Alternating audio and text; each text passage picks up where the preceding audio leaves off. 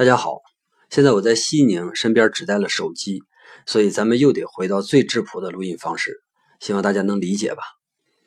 本期呢，为大家推荐一部电影，叫《战地军魂》，又叫《十七号囚房》，是我们这个大坏蛋系列的第五个。这里边呢，描写了一个毫无人性、眼中只有利益的商人，在纳粹的集中营里边，还仍然赚黑心钱，最后呢，还成为人生的赢家这么一个故事。由于我本人呢也算是一个不太成功的商人吧，所以呢我对成了功的这波人有一种天然的嫉妒，尤其是这波人长得还比我帅的时候。好了啊，本期节目的主体到这儿就结束了，接下来呢咱们是闲聊时间。如果问一些不懂艺术的人知道哪些艺术家，一般情况下呢会有三个名字比较热，第一个是达芬奇，第二个是梵高。第三个呢是毕加索，这是一个挺有乐趣的话题。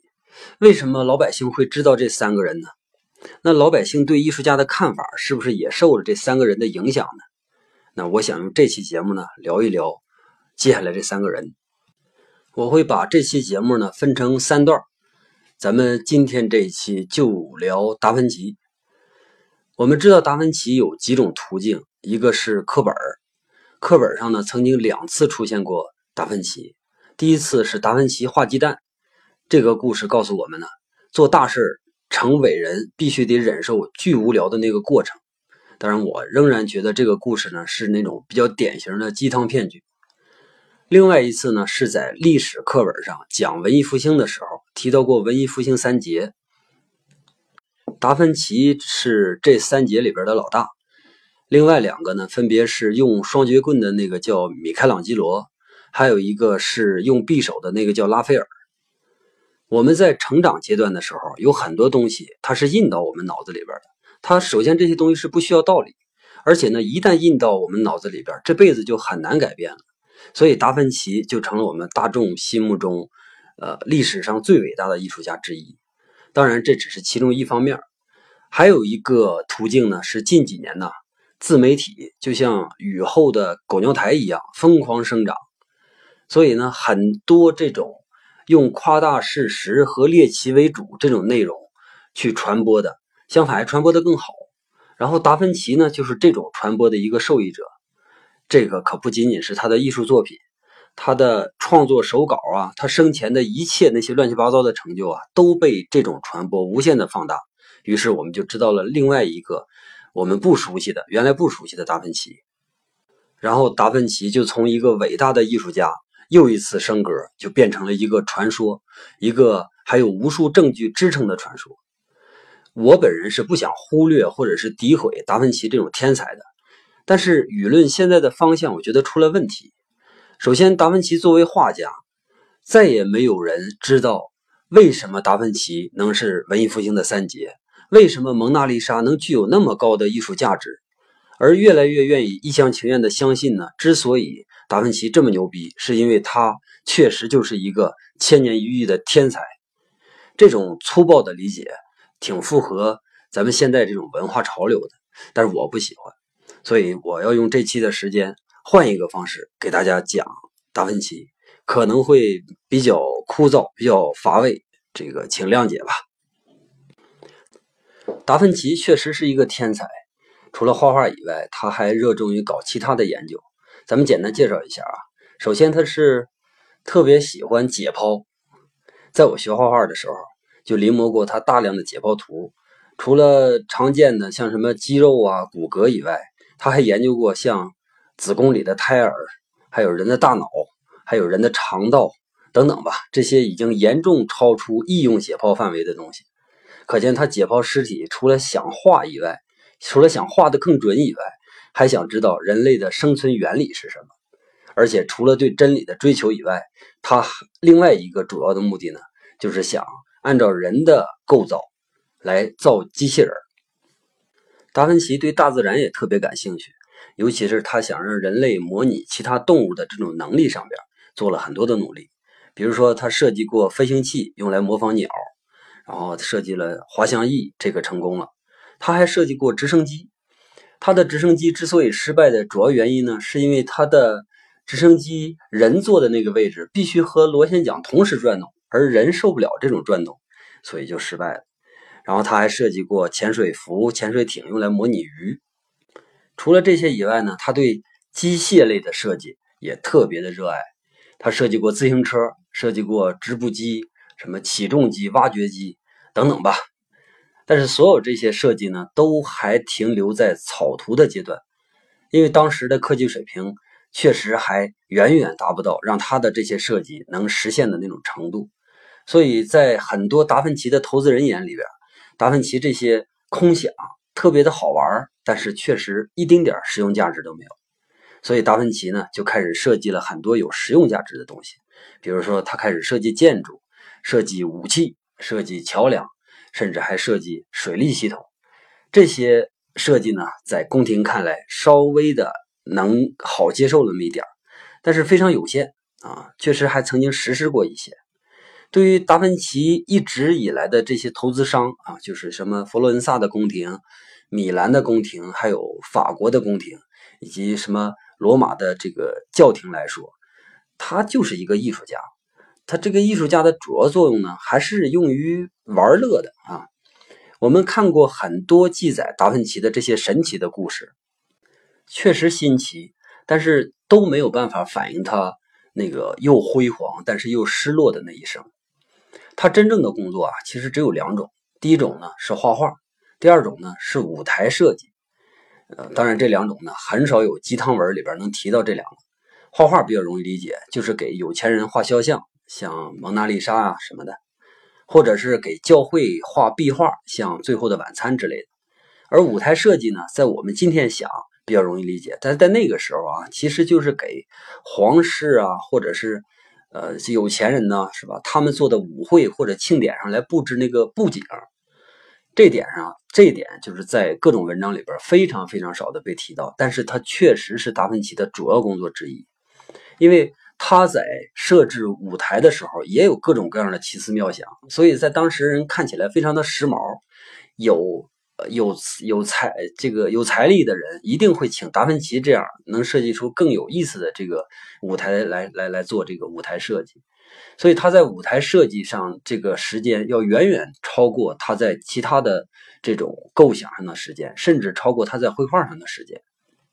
达芬奇他本身的时间规划也特别奇怪，他每天就这么工作，先工作四小时之后呢，然后睡二十五分钟，之后再工作四小时，再睡二十五分钟。这是一个挺奇怪的方式，但是在达芬奇看来呢，这是一个最有效率的方式。当然，后来人也有试验他这种方式的，想模仿他这种方式做的。比如说，有一个画家也模仿了他这个作息方式，但是一段时间之后做的挺好。过了一段时间呢，又回到了自己那种常规的八小时睡眠。然后人们就问他：“你是不是身体受不了了？”他说：“不是，原因是什么呢？是我不是达芬奇那样的天才。”因为我根本就不知道怎么打发我这么多的清醒时间，说？我每天有这么多的清醒时间，我就不知道该干什么。可能也只有达芬奇才需要这么多的清醒时间。他在他六十多年、接近七十年的寿命里边，研究了我们普通人得一百五十年才能研究的内容，而且大部分时间还都被那些什么绘画啊、什么舞台设计啊这样的工作应酬占用的前提下。这肯定是说明达芬奇是人类史上的一个奇才，这个肯定是没走了。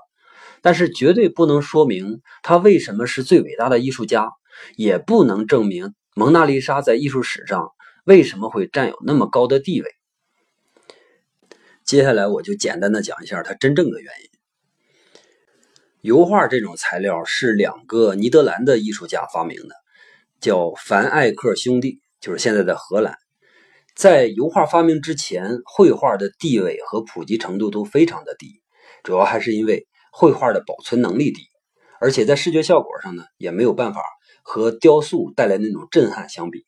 所以，我们看到古希腊呀、古罗马呀，他们的艺术大多都是以雕塑为主，而那个时候的绘画多数呢都是以壁画的形式出现的，因为用重彩画在潮湿的这个墙壁上，能够。相对好的保存画面，只能说是相对好，因为即使是表皮这个墙面的表皮，呃，随着时间脱落了，但是颜色呢还是能够渗透到这个墙壁的深层，然后从而保留住画面的一部分。所以这种湿壁画的形式是那个时候绘画的主流。但是由于这种呃湿壁画的这个普及程度不够高，所以很少有出色的画工在这在从事这个项目。那绘画的这个发展程度呢，就远远低于雕塑。文艺复兴之后呢，这个技术的难关终于被打破了，因为油画嘛，突然间出现了。油画色彩丰富，而且造价呢比雕塑要便宜的很多，而且特别的易于摆放。你想，一个家庭里边挂一张画，就放在墙上就可以了。放一个雕塑呢，可能占的绝不仅仅是雕塑自身的那个面积，它要周围还要走人呢，是吧？它占的面积会非常大，所以这个。接受程度上来说，油画就要比雕塑的接受程度更更好。再加上人们当时就是在艺在文艺复兴的时候，对自然、对科学的这个认识呢，也逐渐打开了。然后很多绘画的理论也慢慢被发现，比如说像什么明暗啊、透视啊，像这些被发现之后，绘画呢自然而然的就越画越好了。在十三世纪的时候，佛罗伦萨有一个大师叫乔托，他是壁画大师。那时候油画还没发明啊。他在这个壁画中就表现出了几乎可以媲美雕塑的那种立体感和空间感。而在剩下的他之后的一百多年里边，像马萨乔、里皮，还有波提切利等等吧，这些画家呢，就是在不停的努力让画面变得更加真实，但是。从来没有任何一个艺术家能像达芬奇一样，在一块画布上完完全全反映出一个真实的人和一个真实的世界。因为达芬奇创造了很多新的东西，他在原有的绘画基础上发明了很多技巧，或者说发扬了原来很多好的东西。比如说啊，咱们一个一个说，原有的那种透视理论只是最基本的近大远小的这种基本理论，我们大家都知道。但是达芬奇呢，除了近大远小的这种透视以外，他还发现了另外两种透视，一种呢叫空气透视，也就是说我们看近处的东西的，它这个颜色呢相对来说要比较偏暖，而远处的颜色呢叫偏冷一些。这个举一个例子很容易，就是我们看山的时候，看山的时候，尤其是那种层层叠叠的山，我们就会发现越远的山就越偏蓝，越近的山呢就越偏绿。这是因为空气折射天空颜色的原因，一点空气我们感受不到，而越来越多的空气呢，就会让这个反应变得更加明显。达芬奇还创造了另外一种透视法，当然这种透视法呢不是很科学，叫做隐没透视。这是指的越远的东西呢，我们就越看不清楚，直到消失不见。利用这三种透视法，达芬奇在一个平面的画布上。非常极限的还原了人们在空间上的视觉经验。我们就用蒙娜丽莎为例啊，它的背景看起来呢，就比前辈们的背景显得要真实了无数倍。我们在这个封面上会放他的两张画，里边就有蒙娜丽莎，大家可以在听节目的时候去看去对比。刚才说的是透视法，那么除了透视法以外，他还是第一个真正承认了光线的人。他是第一个在画面里边用强烈的区分明暗的方法的画家，他加重了很多暗部的色彩，让暗部呢引到那种虚无的背景里边去，从而大大的加强了人物和物体的那种立体感。直到今天，我们仍然有很多人无视明暗，可见当时达芬奇他的创造性是有多么的强大。在我们的封面里边，这张多人物的画里边，左左下角的。这两个小小人物、小孩小朋友、小天使啊，是达芬奇画的。右边那两个直立的成年人是他的师傅，呃，韦罗基奥画的。我们能明显的感受到，在衣服的处理上，达芬奇这两个小孩，尤其是前边这个处于前端的这个小孩，他的衣服处理就更加有立体感和质感。而韦罗基奥画的那个两个大人，你看他的衣服看起来就毫无重量。就像什么像蜻蜓或者蝉的翅膀，而这种这张画的出现呢，直接导致韦罗基奥从从此把所有画画的任务全部都交给达芬奇，自己呢开始专心致志的从事雕塑。这可不是全部啊，达芬奇还发扬了一种画法，叫做晕涂混合技法啊。怎么说呢？这个呃，先讲一下这个技法的好处吧。就是这种技法呢，会让他笔下的人物更加圆润，也更加自然。在他之前，所有的画家里边都没有办法画出完全真实的人，因为呢，他们强调为了强调形象啊，会依赖一些线来辅助画面。达芬奇用这种晕的方法呢，完全消融了线，所以在他的画面里边，我们几乎是看不到边缘线啊、转折线这些线都是看不到的。我们看蒙娜丽莎那张画，去看的时候就能感受到，他是达芬奇认为啊，线在真实中并不存在。不存在的原因是什么呢？是因为我们能看到的所有的线只不过是一个面的终结，但它仍然是一个面所以它的画面里边总是那么柔和，完全没有那种突兀的转折和生硬的变化。比如说，从这个手和这个衣服，它俩之间呢是相邻的。是吧？那手和衣服之间就会形成一条线，我们自然而然的就认为它会形成一条线。但是实际上，当我们仔细去观察的时候，我们是没有办法发现这条线具体真正在哪个位置，而是一个呃渐没的，就逐渐的消失的一个极其小的一个面儿来代替这条线。所以达芬奇来表现出这个小面来呢，就让这个东西变得更加真实。除了这个以外，他还发现光。光从亮到暗是经过了一个过程，在之前是没有人想到这个事儿的。那他强调这种过程呢，是为了让这个转折面的层次变化的更加丰富。于是呢，他就在他的画法里边增加这种色层变化，他的人物呢看起来就更柔软，像我们能感受到真正的人那种皮肤薄薄的皮肤底下呢是那种有弹性的肉组成的真正的人。这是他发现的这种亮暗上的变化，所以我们在呃仔细看蒙娜丽莎的时候，我们会发现，从额头的亮一直到脸的暗部，我们没有一个明确的东西发现这个亮和暗之间究竟是在哪儿突然间发生了变化，而是缓慢的渐变的发生了这样这样的变化。那蒙娜丽莎的脸呢，就显得格外的圆滑。你看，我说了这么多专业知识上的事儿，大家可能就听明听明白一点了。但这个绝对不是，呃，达芬奇伟大的全部。他还发现了其他的很多东西，比如说更美的构图原则。他发现什么三角构图啊这样的构图原则，能让画面变得更美。由于这个太学术了，我就不再讲了啊。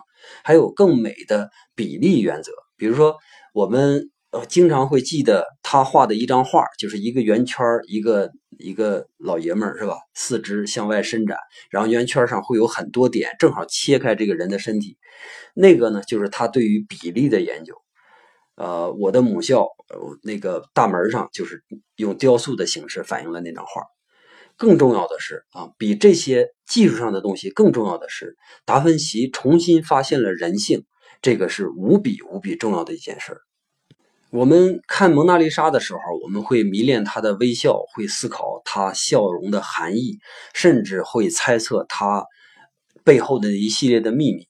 而这些呢，都是自古以来从来没有在艺术中表现过的。蒙娜丽莎是第一个画里边真正有血有肉的人，不仅仅是那种从视觉上我们承认她，甚至我们从心理上都认可她。蒙娜丽莎可真的就。在这张画上来说，他就不是一个传说中的人，或者是一个名字了，他是一个和我们一样活着的，有着有着喜怒哀乐的，有着故事的这么一个真正的人。这是艺术第一次向我们展示这种感动，这才是蒙娜丽莎的意义。达芬奇开创了后来一切以人为为以人文为核心的这种艺术语言，这才是达芬奇的意义。在达芬奇临死的时候，他说：“我这一辈子啊，从来没有做完过任何一件事儿这个他可不是谦虚，这是真的。他的各种各样的设计都有都没有得到很好的实施。现在呢，有有一些部门，然后为了纪念他，根据他的那些手稿完成了一些，但是确实已经太晚了。这个活了别人两倍人生的人都没有亲眼看到这些东西实现。”然后他的大多数的油画也都没有完成，像蒙娜丽莎其实就是没完成的。我们可以在画里边很明显的能感觉到有两部分它是没完成的，这个给大家卖个关子，大家自己找啊。虽然蒙娜丽莎画了好多年，但仍然没有完成。我们也真的是没有办法再去责怪一个这么神奇的人，他有那么广泛的爱好，然后没去专心的去做一件事儿，是吧？但是如果达芬奇真的去专心做一件事的话，他真有可能成为我们人类历史上最最最伟大的人，都没有之一。好了，第二十二期的第一集，好像是第二十二期啊，就到这儿了。下下一集呢，我们聊梵高，再见。